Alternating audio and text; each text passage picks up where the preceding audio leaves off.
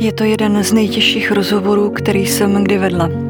Můj dnešní host má za sebou velmi bolestivý příběh, který je za hranicí lidské důstojnosti. Bylo těžké se ptát, ale ještě těžší odpovídat. Zuzanu od pěti let zneužíval její nevlastní otec. Když vzdorovala, přišel krutý trest. V devíti letech ji otčím znásilnil. Byla svědkem znásilnění a vraždy teprve dvouletého dítěte. Sebe poškozovala se a několikrát chtěla spáchat sebevraždu. Jaké triky a výhrušky ji umlčely, co by dnes udělala jinak a kde bere sílu žít dál, Nejen na tyto otázky mi bude dnes odpovídat pedagožka v mateřské školce a přeživší Zuzana S., která o svém životě napsala knihu Hra na pavoučka a letos vyšlo pokračování s názvem Pavučina minulosti, ve které popisuje, jak bojovala a hledala uzdravení duše v terapeutické komunitě z prožívaných traumat. V pořadu o životě zblízka si s hosty povídáme o tématech, která hladí, ale i trápí naše duši. To je můj pořad o životě zblízka každý pátek na www.denik.cz. Vítám vás, Zuzko. Dobrý den. Váš otčím vás začal zneužívat, když vám bylo pět let. Pamatujete si, jak to začalo a co se přesně stalo? Ano. Uh když jsem byla takhle malá, tak to vlastně vzniklo tak nevinně. Eh, pamatuju si, že to vlastně začalo takovýma hrama, jako že jsme se lechtali, eh, mazlili se, až vlastně to přešlo, jak sám říkal, eh, hra na pavoučka, že, že jakoby z toho mazlení to přešlo až jakoby k, k orálnímu sexu, že mi to jako říkal, že teď si představ, že je to lízátko, tak uh, tak si představ, že je to lízátko a vlastně já jsem tenkrát měla pocit, že se jako pozvracím, že se udusím. Ale byla jsem tak jako rozpoluplná s tím, protože na jednu stranu, když mě jako i uspokojoval mezi nohama jako orálně, tak se mi to líbilo. Já jsem v tom neviděla nic špatného. Když přišlo, že já jsem ho uspokojovala, tak eh, to už se mi jako nelíbilo, ale furt jsem měla pocit, že je to tak v pořádku. Takže to takhle to nějak začalo. No čím vás také hodně trestal a byl. Eh, v pěti letech jste se před ním strachy počurala. Co následovalo? Uh, vlastně mě seřezal, uh, slíkl mě do naha, dal mi počuraný punčocháče do sáčku a odvezl mě prostě vyhodil mě ven že tady mám zůstat a že mám jít za, za cikánama, když se jako počurávám. No a odjel a nechal mě tam celou nahou a já jsem nevěděla, co mám dělat. Já jsem se bála, brečela jsem. Ani nevím vlastně, jak to dopadlo, jak jsem se vrátila domů, jestli pro mě potom přišel, asi jo. A takhle mě vyhodil, no. Jaké další tresty na vás od čím aplikoval? Co bylo pro něj impulzem, aby vám vlastně ublížilo? No tak impulzem, tak to stačilo jenom, protože jsme měli jakoby pravidla, že nesmíme brečet, uh, musíme se usmívat. Uh, vlastně, vlastně ani sama nevím, co všechno.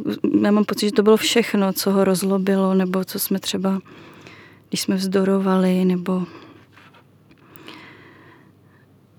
neuposlechla jsem, tak to byly třeba tresty, že jsem klečela na struhadle nebo na Prahu s nataženýma rukama a na nich byla položená vařečka a jakmile, nám, jakmile mi spadla na zem, tak tu vařečkou prostě na mě se řezal na holou třeba.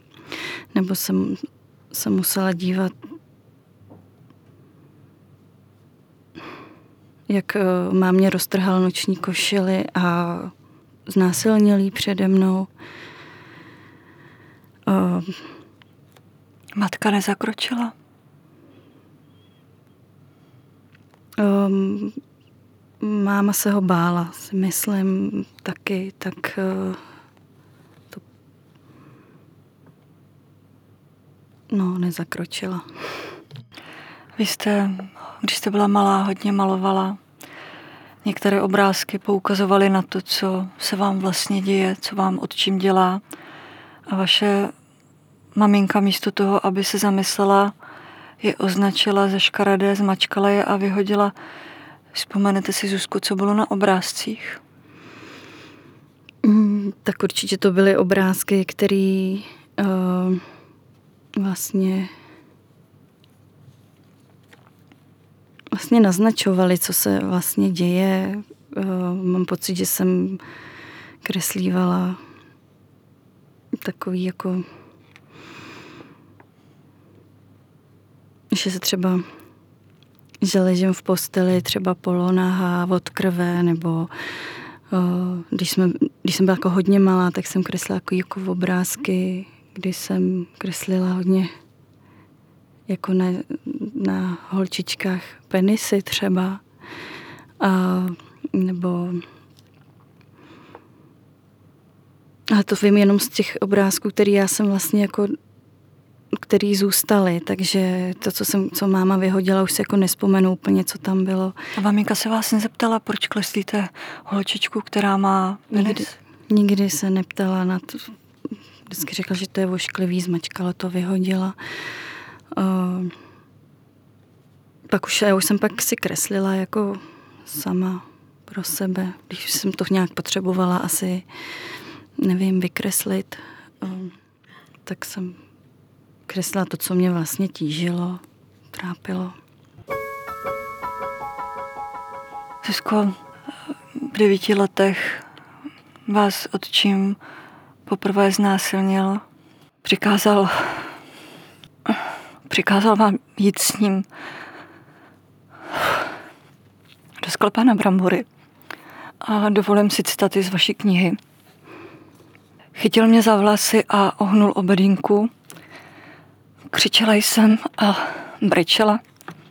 Nechtěla jsem, nemohla jsem moc dýchat, protože mi rukou zacpal pusu. Pak jsem jen cítila šílenou řezavou bolest. Pardon. Nejen na přirození, ale i v konečníku. Uh, Zuzko, vy jste se mámě snažila několikrát říct o tom, jak vám je, jak moc se bojíte?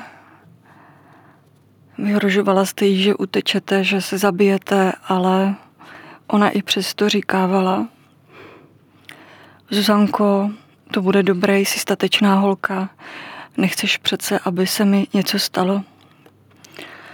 Promiňte, ale v této pasáži, když jsem četla vaši knihu, se přiznám, že jsem se pozvracela, knížku jsem musela odložit, protože jsem na to vůbec neměla, což Nemám ani teď. Co se dělo dál? Hmm. Já vím, že v knize pokračujete, že no, to byla doba oběda. Jo, a vím, že já si, já si vlastně z toho se mi to oživilo. A pamatuju, že když se to stalo v tom sklepě, tak že mě vlastně omyl, takže jsem cítila, jak všechno štípe a tak.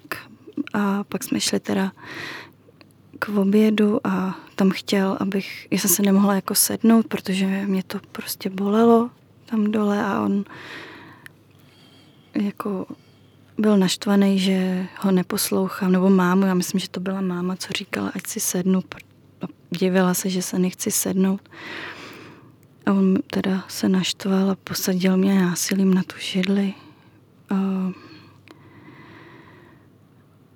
a myslím, že mám pocit, že jsem asi i omdlela, že jsem skončila v nemocnici, nevím už přesně, jak to úplně bylo.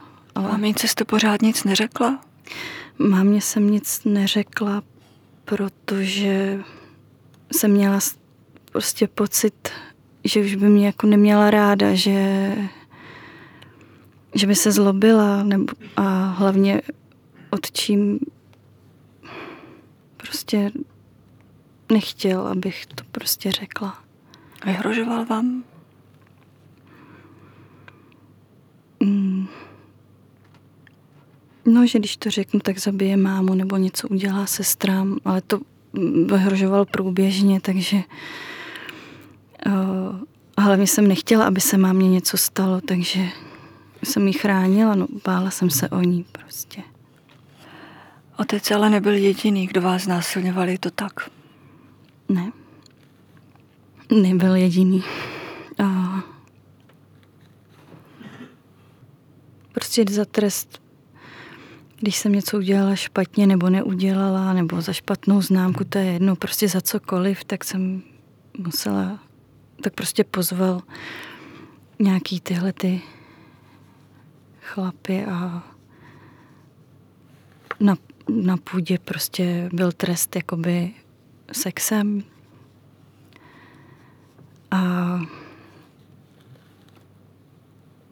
někdy, někdy prostě se to dělo tak, že jsem musela vypít nějakou šťávu, že prej mě to nebude jako bolet, tak to z toho si třeba naštěstí nic nepamatuju, jenom takový jako stíny, nebo jak bych to řekla, že se asi něco děje, ale nic jsem vlastně necítila. Pak jsem se teda probrala s bolestma, anebo si pamatuju na zážitek, eh, kdy to mi bylo asi 12, mám pocit, kdy mě tam přivázali a řvali na mě, ať se, ať se udělám, udělej se.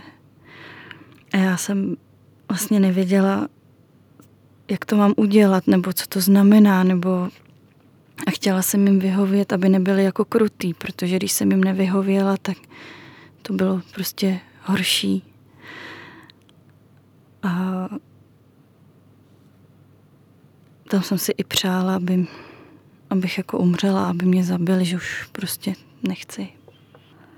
Víte, když si představím to malé, drobné, nevyvinuté dětské 12-leté tělíčko a proces toho trýznění, který tady popisujete, to je strašný, neříkejte mi, prosím vás, že si ničeho nevšimla.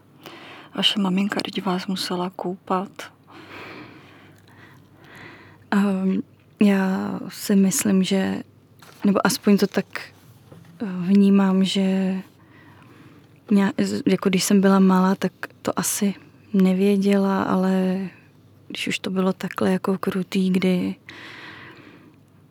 se tyhle věci děly, tak určitě to věděla a zároveň, jak říkala, musíš to vydržet.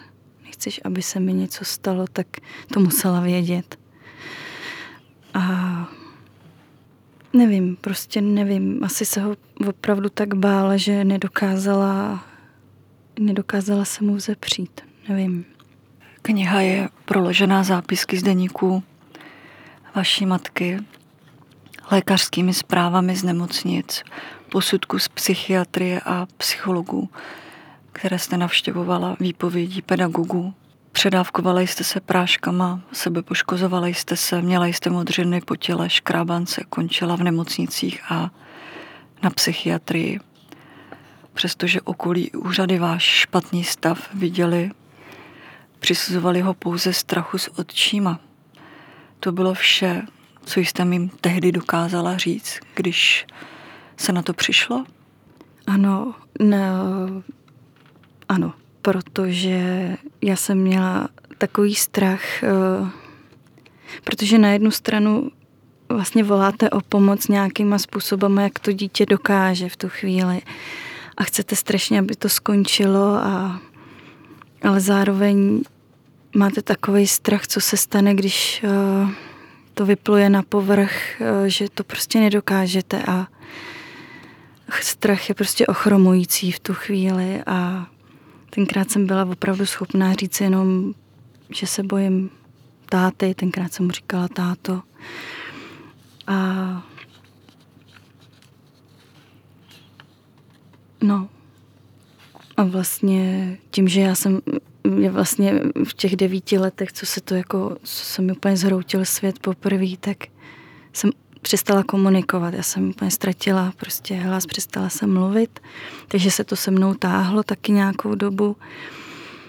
A vlastně, když už jsem začínala v podstatě uh, zjišťovat, že to, co se děje, vlastně není správně, že to nedělají tátové všem dět, holčičkám, jak mi bylo říkáno a vlastně jak jsem vyrůstala, tak už tak to bylo právě čím dál horší a tak jsem já vlastně hledala útěky v tedy těch věcech, jako že jsem si ubližovala, abych mohla do té nemocnice, abych nemusela domů. A vlastně jednoho dne ta sociální pracovnice právě řekla, že jsou to jen zlobiví děti, které potřebují takovou přísnou výchovu. A já jsem si to ani neskontrolovala, tak jako já, když jsem to pak zpětně četla, tak jsem si říkala, jo, nevím. Mm, že možná se... selhání veškerých uh, úřadů a na ochranu dětí vám vlastně sebrali absolutně jakoukoliv naději, že byste zjistila, že když o takových věcech budete mluvit, že se zachráníte a vlastně nikomu dalšímu už nemusí být ublíženo. Jo. Tak jste slyšela, že musíte poslouchat, že táta to s váma myslí dobře. Mm-hmm. A vlastně jsem si pak jako říkala, když jsem se přeučovala, jakoby Eh, vnímat tu realitu, než v tom, čem jsem vyrůstala, tak jsem si říkala, tak když, když to bylo špatně, to, co se dělo, tak by přece někdo něco udělal. Přece by to takhle jako nikdo nenechal dojít takhle daleko, no. Takže, no. Vy jste vlastně nakonec začala bydlet u babičky, kam jste chtěla, asi pravděpodobně útočiště jste hledala. To se Čímovi nelíbilo, ale nakonec jste tam skončila. Z knížky je patrné, že to taky nebylo úplně růžové a popisujete, že jste ze školy musela chodit často pěšky, nějakých 23 kilometrů, protože jste neměla peníze na autobus a neměla jste peníze ani na obědy ve škole. To byl nějaký trest taky za neposlušnost? Já si myslím, že ano, že protože si myslím, že právě od čím cítil, že vlastně jsem ho zradila, že už mě nemohl prostě mít u sebe a vlastně dělat to, co dělá. Na víkendy jste se ale vracela domů, změnilo se něco? Tím, že jste vlastně žila střídavě u babičky? Uh, nezměnilo v podstatě, protože na víkendy jsem musela jezdit domů. Já jsem ještě vlastně chodila tancovat, takže jsem se vždycky jako stavovala na, na tancování a pak jsem teda jela domů, ale jednou se stalo i to, že protože mi to očím zakazoval a já jsem ho neposlechla a šla jsem tancovat, tak mi pak doma vlastně si pamatuju, že mi dal prostě facku, až jsem sletěla ze schodu, protože jsem porušila jeho zákaz a vlastně si prostě užil, no, prostě mě Vás násilně. Jednou si na vás odčím počkali před domem babičky. V autě se vás pokusil Násilně do školy jste přišla s monoklem a nemohla téměř chodit. Školní psycholožka tenkrát vyhodnotila situaci jako vážnou. To bylo poprvé, když jste promluvila o násilí? Uh, úplně tak ne. Uh, protože já spíš to bylo v takovou tou formou, že se doptávala a já jsem to odkejvávala. Já jsem jako nedokázala říct uh, nic tak jako úplně. Takže to bylo formou přitakání nebo tak nějak, ale uh, to bylo vlastně poprvé, co se to začalo vyšetřovat, protože usoudili, že je to závažná věc, i, i protože viděli ty modřiny a tak. Ale bylo to těžký, protože když jsem odkývala, že jo, pak jsem to v zápětí před vyšetřovatelem vzala zpátky, protože jsem už věděla, že bude doma zle, protože se to dostalo ven a, a co se všechno stane, takže ten strach byl prostě velký a, a a tak to bylo pořád do kolečka, no a, a bylo to jako vlastně poprvé, co se začalo něco vlastně dít. Na policii jste, jak jste říkala, vypovídala s mnoha výpadky a nejasnostmi a skončila u soudu. Ano. Matka s babičkou, které si pozval odbor na ochranu dětí k vysvětlení, dokonce vše popřeli a označili vás za lhářku a že si vše děláte sama. S tímto tvrzením jste odešla i od soudu a celá kauza se otočila proti vám a byla jste vlastně stíhaná za křivé obvinění. Co se stalo, proč jste to vzdala? No první věc byla ta, že uh, jsem vlastně šla do prostředí, kde já jsem vlastně nevěděla, co mám dělat. Uh, vlastně jsem tam byla hozená, jako neměla jsem nikoho, kdo by mi to vysvětlil. A pak, když jsem viděla vlastně očíma, že tam sedí uh, za zády, tak ten strach prostě sílil a nedokázala jsem prostě nedokázala jsem to prostě říct. Jak je to možné, že tam seděl? Uh,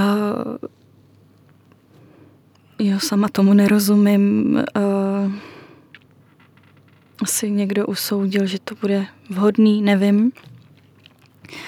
A vlastně, co vlastně na mě tam začala i paní soudkyně křičet, že přece studuju pedagogickou školu a neumím mluvit, že jako mi to dala za vinu, že, že vlastně neumím mluvit a, a já už jsem se vlastně hroutila už jenom tím, že tam seděl a přemýšlela jsem, co mám jako dělat že když to řeknu, tak bude zlé, zabije mámu, mě zabije, ségrám ublíží, někomu se něco stane, mm, prostě. A do toho ten nátlak prostě takovejhle a neschopnost, já jako jsem neuměla úplně komunikovat, nebo jsem se bála, takže to všechno šlo dohromady a... Nebyl tam někdo, kdo by zakročil, kdo by řekl, je to dítě, zažilo si to a to, je potřeba chvíli počkat, odvíst otce? Ne, nikdo. Jo, jedno, jenom si pamatuju, že jsem se nějak asi zhroutila, tak mě vyvedli na chodbu a teď já nevím vlastně ani kdo tam se mnou seděl, jestli to byl někdo jako sociální pracovnice, já nevím. Tak tam se mnou asi mluvila chvíli. No a pak, když jsem se vrátila do té soudní síně, tak jsem vlastně řekla, napište si, že jsem si to vymyslela, protože prostě to nešlo, no. A vlastně, když se mě pak ptali, co jsem si teda vymyslela, tak jsem to nedokázala říct, protože jsem vlastně jako si to nevymyslela, ale nedokázala jsem říct, kterou polovinu jsem si vlastně jako vymyslela a nějak tam to pak skončilo asi tím, že už jako odmítám odpovídat nebo vypovídám něco takového.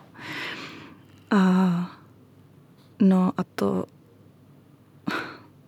No myslela jsem, že jsem se s tím vyrovnala nějak to prostě, protože jsem si to odůvodnila tak, že je to moje vina, že jsem to takhle jako vzala zpátky, že jsem vlastně lhala, že jsem lhala. To dává smysl. Jo, že jsem neřekla tu pravdu, že jsem ji popřela v podstatě a proto jsem, no proto to dopadlo takhle. Na základě psychologického posudku jste v 16 letech nakonec odešla od soudu za křivou výpověď v úvozovkách velkých jen s pokáráním. Matka se nakonec rozvedla. Proč váš právník či právnička nevznesli proti rozhodnutí soudu námitku či odvolání? Tak na tohle neumím odpovědět, protože já si z toho opravdu jako moc nepamatuju a nebyl nikdo, kdo by to se mnou jako probral, takže já ani vlastně v podstatě jsem nevěděla, co znamená, jak to dopadlo. Já jsem vlastně od tam tu těle rovnou na dětskou psychiatrii, protože jsem na tom byla hodně špatně psychicky. A nikdo vlastně já ani nevím, jestli už jsem po tom soudu s někým jako mluvila, jestli to šlo mimo mě, nevím, vůbec jako nic nevím. S dovolením tady posluchačům v krátkosti nastíním skok do dalšího vašeho životního milníku. Studovala jste střední školu pedagogickou, stále jste čelila násilí ze strany otčíma, potkala jste Richarda, zanedlouho jste zjistila, že jste těhotná. Richard se k otcovství hrdě hlásil i přesto, že dítě nebylo jeho, ale pravděpodobně otčíma. Vdala jste se, ve škole vám vytvořili podmínky k pokračování ve studiu a s příchodem dalšího těhotenství. Jednoho dne vás kontaktovala kamarádka a upozornila, že váš manžel Richard, s ním už jste tehdy měla tři děti, je pedofil, že osahával její holčičku a olizoval ji při přebalování přirození. To pro vás musel být šok po tom všem, co jste si prožila s otčimem. Ano, o, byl, protože jsem měla pocit, že jsem si dávala jako velký pozor po tom, co se mně jako stalo, že jsem byla hodně opatrná, jako ale nenapadlo mi, že se to stane mým klukům. Nenapadlo mě vůbec, že jsem to jako neviděla, takže si to jako doteď si to vyčítám, protože je mi fakt z toho špatně, ale je pravda, že prostě ačkoliv jsem to nechtěla jako si to přiznat, možná někdy vidět to, tak ale ty uh, znaky toho, že se to děje, tam prostě nějaký byly, kterými ale došly až po tom, co, mi, co to řekla ta kamarádka, že třeba uh, jsem u něj našla prostě fotky. Jaký fotky? No to bylo různý. Buď, buď měl fotky jako těch um, nahých dětí, nebo, to, nebo ještě byl tak kreativní, že vlastně si vystříhal z novin jakoby, jakoby žens, ženský přirození, ale jako bez chlupu, vyholený a dal to k dítěti, přiložil k fotce dítěte, nebo si třeba masturboval, když koukal na video, kde já, mě bylo pět let a byla jsem tam nahá třeba, nebo natáčel prostě přirození, když třeba moje sestra tehdy jedenáctiletá šla na záchod a byla tam prostě kamera. A pak jsem třeba jednou načapala, když jsem šla ze školy, manžela, jak v koupelně, jak říká, jakoby synomi dvou, bylo mu dva a půl let tenkrát, co to děláš, nestrkej mi prst do zadku. A tak to už potom bylo takový hodně, hodně prostě podezřelý, no. A Co jste udělala? Já jsem vlastně, ne, no já jsem vlastně pak kontaktovala dětskou doktorku, jako s, protože s, s podezřením, že mám podezření na nějaký tohle uh, sexuální zneužívání kluku, ale že si nejsem jistá. A právě paní doktorka říkala, že jí to bylo divný, že si chodí manžel pořád pro mastičku jako na zadeček, protože ty kluci jako měli zarodlý zadečky a, a problémy s penisem a tak. A pak jsem teda dostala kontakt na dětský krizový centrum, kde jsme to vlastně řešili a tam se to vlastně těma metodama, co oni mají, potvrdilo i u toho vlastně rok a půl letýho syna, který vlastně na té panence ukazoval, jak prostě, ale tak jako agresivně strk, strkal ten prst jako té panence, co tam mají tu jako do zadku, no. Teď si potvrdili, že... Mm, potvrdili a vlastně i jeho, jeho on pak vlastně šel na, taky do Bohnic na léčení a tam mu dělali posudky, nějaký ty sexuologický a tam vlastně to potvrdili, že je vlastně pedofil a ještě něco, ještě nějaký, no ještě něco, už si nepamatuju. Vy jste skončili v asilovém domě? Ano, odešla jsem od něj, když se to vlastně, když to bylo takový podezřelý, ještě to nebylo úplně zjištěný, ale ze strachu, abych ochránila svoje děti a nedošlo k něčemu víc, jsem teda odešla do azylového domu, a kde jsme čekali vlastně na soud, protože um, já jsem teda měla svěřený péče, děti do své péče, ale čekal se soud vlastně ohledně toho, co udělal, kterýho se teda ale on už nedožil, protože spáchal sebevraždu. No, no ale odchodem vašeho manžela, ale násilí od otčíma a jeho kumpánů neskončilo, je to tak? Ano, neskončilo. Co se dělo dál?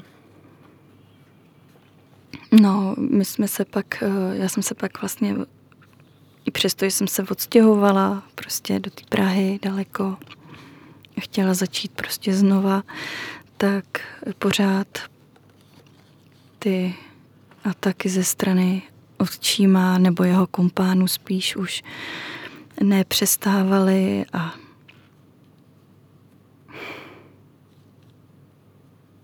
Někdy i moje máma třeba, protože potřebovala peníze, ona se v té době totiž rozvedla ještě jako s otčímem a potřebovala peníze, tak mi vlastně...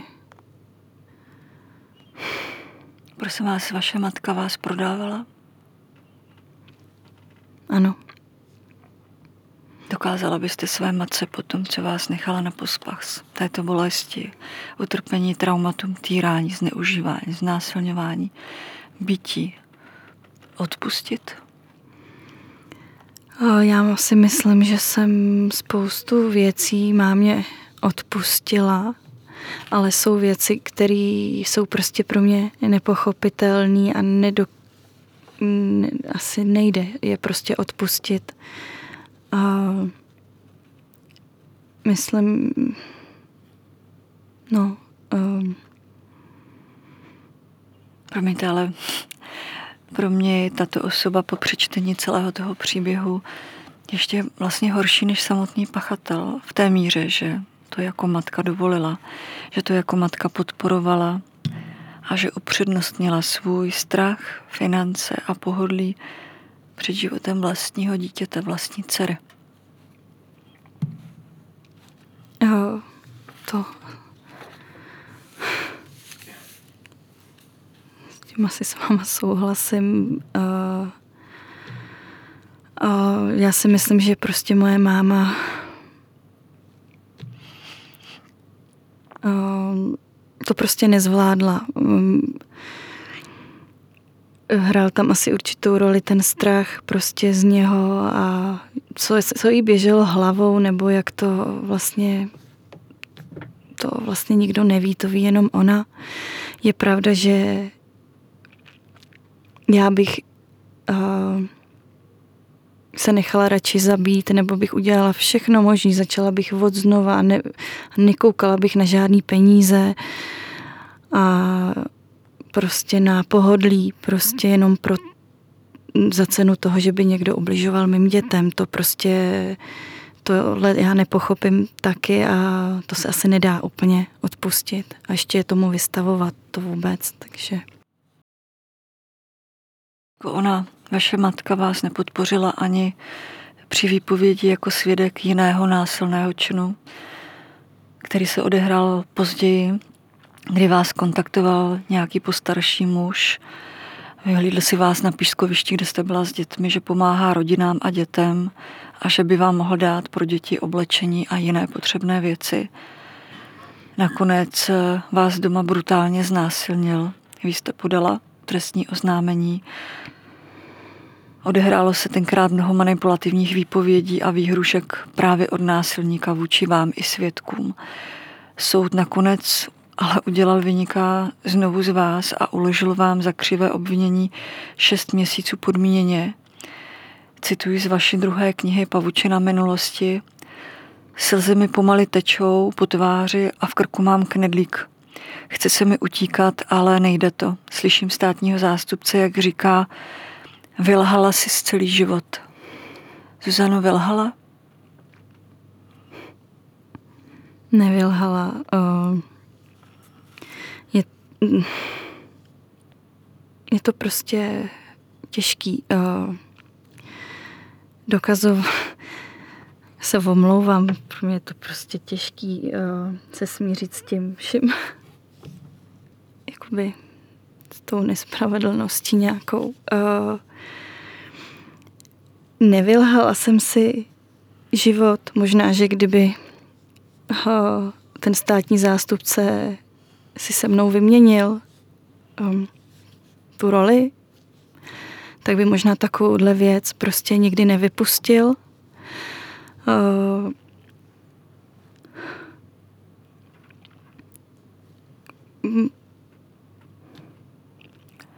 nevím. Myslela jste na sebe vraždu v té chvíli? Taky, uh, protože jsem si při, cítila jsem tak strašnou bezmoc, že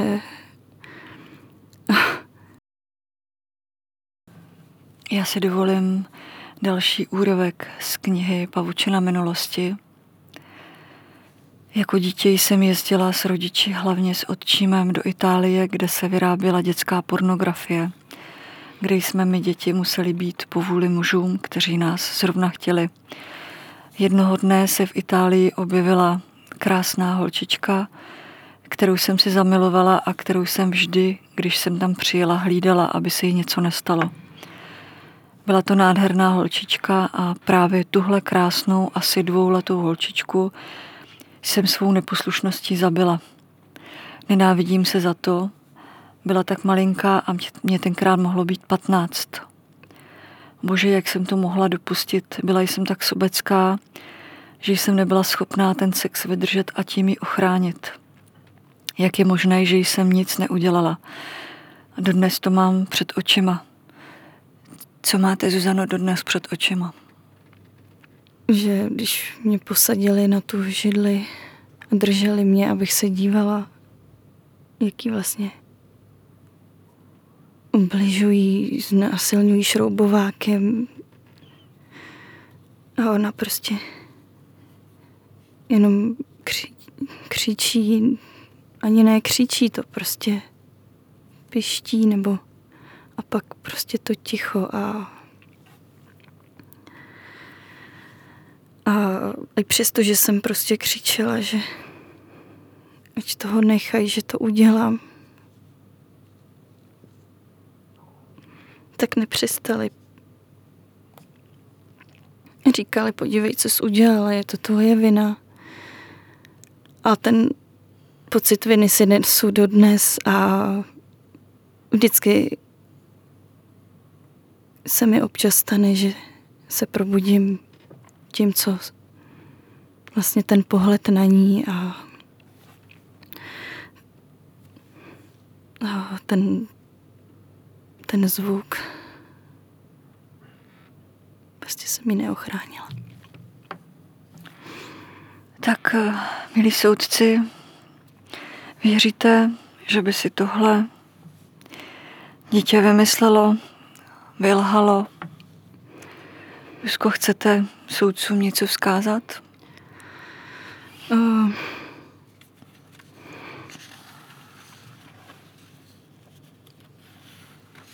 asi, aby byli spravedliví, aby se občas žili do obětí těch, těch prostě zrůdných činů, aby aby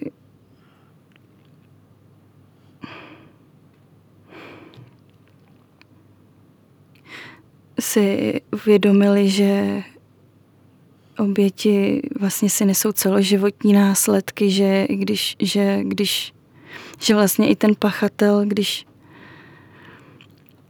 odejde od soudu buď s podmínkou nebo s malým trestem, nebo možná i bez trestu, tak ale oběť si nese následky celý život. Eh, a vlastně tím odsuzují oběť vlastně celoživotně, protože si řekne, tak žádná spravedlnost neexistuje, prostě není. A možná taky bych chtěla eh, říct, že hlavně teda u nezletilých obětí, aby více prostě s nimi, aby, aby měli někoho, komu důvěřují u toho soudu. Eh, ať je to třeba terapeut, psycholog, kamarádka nebo někdo z rodiny, aby vlastně mu někdo vysvětlil, co se děje, co teď bude následovat, co, co se vlastně stalo. Aby to v těma dětskýma prostě, tím dětským myšlením vlastně pochopil. A vlastně a už vůbec jako bych řekla, že je úplně strašný, když vlastně má ta oběť vypovídat před, něk, před násilníkem, který, který mu ublížil, protože je jasný, že ta oběť buď zkreslí tu výpověď, anebo ji úplně stáhne ze strachu, protože ten strach je opravdu hodně, hodně ochromující. Zuzko, chodíte stále na terapii? Ano, chodím. Chodím a pomáhá mi to vlastně pochopit, co se vlastně stalo a rozmotávat ten zmatek, co mám ještě neustále v sobě, abych trošku, jak já říkám, z toho mimozemského světa, kterým jsem, kterým jsem já vyrůstala, vlastně se dostala do té reality, která je teď a tady. Je něco, co byste dneska udělala jinak nebo neudělala? No, myslím, že nedokážu úplně na tady tu otázku odpovědět. Mm. Je, myslím si, že jako dítě bych uh, neudělala jinak nic, protože bych ani tím dětským myšlením nevěděla. Jo, dneska uh, bych možná mohla udělat spoustu věcí jinak, ale um, ale myslím si, že prostě to tak mělo být, přišlo to a něco mi to do toho života taky jako přineslo a... Ale taky hodně odneslo. Samozřejmě odneslo. A... Kdy jste naposledy viděla otčíma? No,